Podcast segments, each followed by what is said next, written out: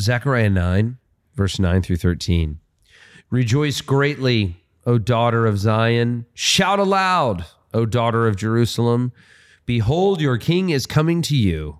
Righteous and having salvation is he, humble and mounted on a donkey, on a colt, the foal of a donkey.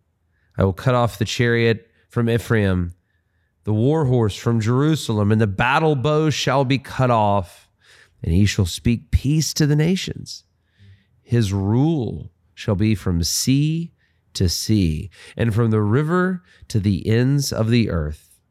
As for you also, because of the blood of my covenant with you, I will set your prisoners free from the waterless pit. Return to your stronghold, O prisoner of hope. Today I declare that I will restore you double, for I have bent Judah as my bow. I have made Ephraim its arrow. I will stir up your sons, O Zion, against your sons, O Greece, and wield you like a warrior's sword. This is the word of the Lord. Thanks be to God. So, this is the prophecy that we understand Christ coming in on um, donkey. Um, Yeah. That we see in the um, what we what we celebrate as Palm Sunday. Yeah. uh, what we see at the beginning of Holy Week. We're talking all this month about what I would say incarnational passages. What is Christ coming to do? How does Christ come? What is he coming to do?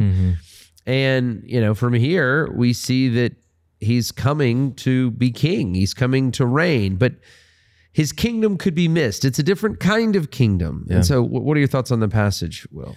Man, I mean, I just want to start by saying this pack, this passage is uh, it's actually deeply significant to me. Um, about over a year ago, I kind of went through this like nervous breakdown season with with anxiety, and um, this passage was one of those anchor points for me, specifically verse 11 or verse 12 sorry the the phrase return to your stronghold o prisoners of hope. And just the the idea that God names us prisoners of hope that we are we're held fast by the hope that we have That's good. and this promise is that that just rocked me. And so I love this passage and you know that the verse 10 where it's talking about how he, he's going to cut off remove the chariot and the war horse and the battle bow and he shall speak peace to the nations. I it, it reminds me of those other passages where uh, the lord talks about that we will you know beat our swords into into plowshares and and our spears into pruning hooks. And Yes.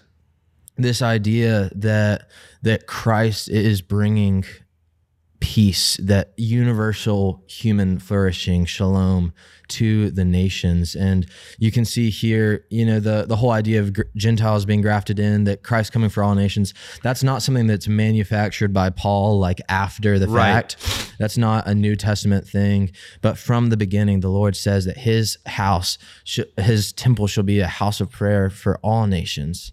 And so I just love how that promise resounds so loudly here that Christ will have a rule from sea to sea, from rivers to the ends of the earth. And, uh, you know, going back to Genesis 3, where we kind of started this series early on, from the river to the ends of the earth. Yes. You know, that's where the fall happens I love it. is the river in the garden and that's where they're driven out and so you really just see the fullness of this story arc um In just a few here. verses, yeah. yeah yeah And even, you know, verse 11, the blood of my covenant with you. Um, what is the ultimate sign of that? Of course, it's the blood of Christ.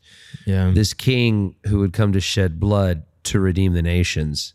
Um, that's what we celebrate at Christmas time. And and and if all that's true, if God has come, as you say, we are bound in hope. We are bound in hope that uh, that the the word of the prophet, um, the word of the prophets, in in the word of Christ will will will bear true, and that we will be with Him in His kingdom. So.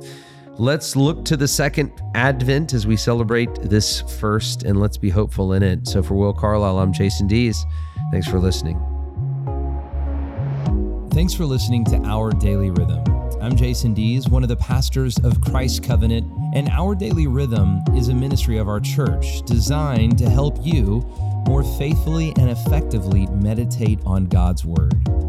If you ever have a question for us about one of our Bible readings or one of your own Bible readings, please don't hesitate to text us at 404 465 1737. Again, that's 404 465 1737. Or email me directly at jason at christcovenant.com. We'll meet you again tomorrow for our daily rhythm.